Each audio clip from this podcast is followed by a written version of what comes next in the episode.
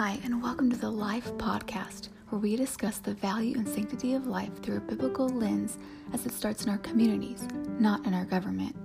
I am your host, Katherine Lee, writer and doula at SimpleNaturalMama.com. Make sure you never miss an episode by pushing the subscribe button. This podcast is made possible by listeners like you, and I greatly appreciate you. Now, let's get started.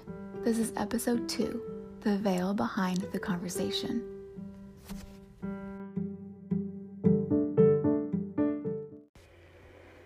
On January 22, 1984, President Ronald Reagan issued a presidential proclamation designating the third Sunday of January as the National Sanctity of Human Life Day.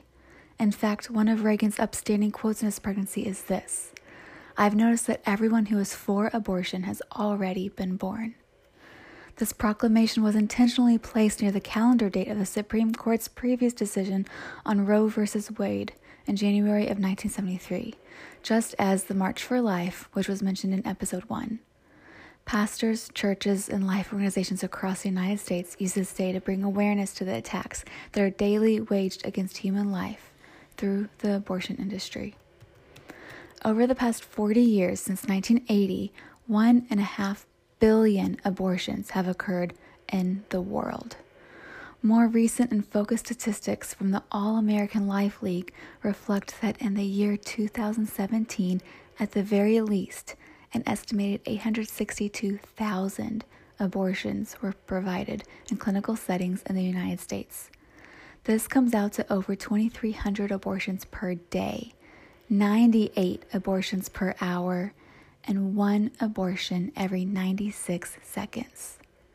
From the time you selected this podcast to listen to until when I finish this very sentence, another abortion has been committed in the United States. A human life made in the image of God, just gone. Past the statistics and aside from proclamations which designate a specific day of the year to specific cause or remembrance, one place to see clearly where the culture stands is to look at legislation. A brief history of American law as it concerns abortion is shocking, to say the least. Especially with recent political and cultural events, including the passing of Ruth Bader Ginsburg, one who greatly influenced abortion legislation, the Supreme Court case in 1973 titled Roe v. Wade is fresh in our minds a ruling in which the court states that the Constitution allows a woman to choose an abortion without excessive government restriction. Yet her successor, Amy Coney Barrett, unashamedly values life as a lawyer and jurist who serves as an Associate Justice of the Supreme Court as of October 2020. No matter where you stand when it comes to partisan politics and the way in which this past year of 2020 has played out, our focus here is a legislation which is relevant to the conversation surrounding the sanctity and value of life in the womb, of human life in our everyday. While we don't know what will come, we can suspect that some significant changes will continue which seek to value life in all its forms, and sometimes the opposite effect. For instance, even in the past few years, there has been much of this change. Since states hold more power, a state by state look is necessary, as abortion law is actually not regulated at large federally. Perhaps the most shocking was the introduction of the Reproductive Health Act in January 2019 in New York State. This law expanded abortion rights and eliminated many restrictions, allowing abortion up until birth at full term, typically considered 38 weeks in pregnancy. This is well past the point of viability outside a womb, commonly seen as 24 weeks along, when a baby could be born safely and placed in a NICU incubator.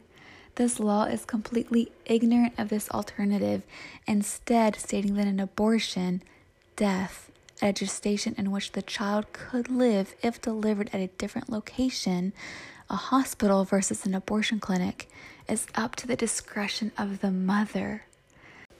Yet, on the other side of the coin, in May 2019, the state of Georgia signed the Heartbeat Bill, which bans abortion once the fetal heartbeat can be detected. The states of Ohio, Kentucky, Mississippi, Missouri, and Louisiana followed, among others.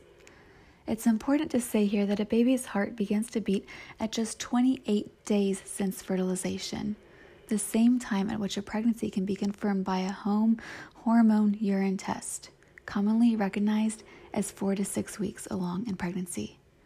What a stark contrast between New York and Georgia. Also, in May of that year, Alabama took a stand against abortion, passed the most restrictive anti abortion law known, making abortion illegal during all stages of pregnancy. This criminalizes doctors who perform abortions, facing up to 99 years in prison. There are no known exceptions. Looking back through history, the criminalization of abortion has existed in different capacities. This isn't the first time. Now let's examine Texas abortion law history more extensively since that is where I live. In 1854, a law was passed which made anyone performing abortion, except in cases of preserving the mother's life, a criminal offense punishable by two to five years in prison. Anyone assisting in a proposed medical abortion could also be charged. By the year 1900, abortion was fully illegal, with a therapeutic exception in place by the year 1950. Many legal cases for abortion in Texas have resulted in going all the way to the Supreme Court, such as the most famous Roe v. Wade in 1973. In 1997, a law passed stating that any employee in a facility that does abortions could refuse to work in the procedure. It is also now a requirement for a woman undergoing an abortion to have an ultrasound and listen to a description of the baby's gestation that she was about to abort. In the early 2000s, the state passed a parental notification law for minor women, read children, as defined as a person under the age of 18 who's seeking an abortion. In 2007, Texas passed a mandatory ultrasound bill, then started funding women's reproductive health programs. There were legal attempts to ban abortion in places that received state funding. By 2009, the legislature was actively trying to defund Planned Parenthood.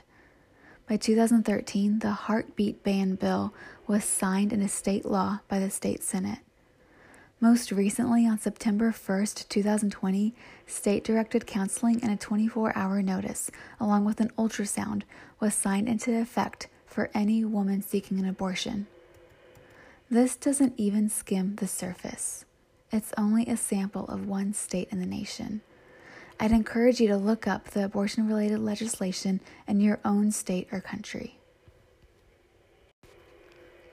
Our culture screams women's rights and the power of choice, yet forgets, fails to mention, vehemently denies, concocts narratives about the child, a future woman or man in the womb about to lose his or her own rights.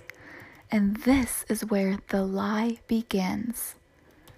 I'll end this episode with a quote by the famous Dr. Martin Luther King Jr., a beloved minister and social activist who spoke out in the civil rights movement over 70 to 60 years ago until his assassination.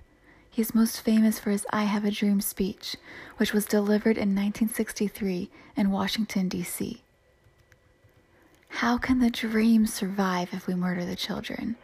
Every aborted baby is like a slave in the womb of his or her mother. The mother decides his or her fate. For more on this specific topic and speech, please visit civilrightsfortheunborn.org, where you can also find out more about the book by Dr. Alveda C. King, the niece of Dr. MLK Jr.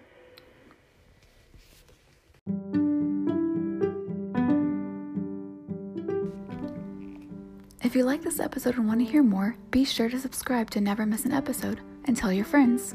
If you long to take this conversation further, head to simplenaturalmama.com slash Instagram to download the tangible life-affirming resources, a packet of over 30 accessible cards which serve as a reminder, complete with scripture references, prayers, and other tangible resources stemming from the content of this podcast and the book which it came from. You can also find me on Instagram at Catherine Lee Writes. Let's continue to learn how to get involved and promote a culture which affirms life, cares for our most vulnerable, and comes alongside those in crisis and in need. Join me next week as we further uncover the veil behind the conversation, namely the science of life and faith.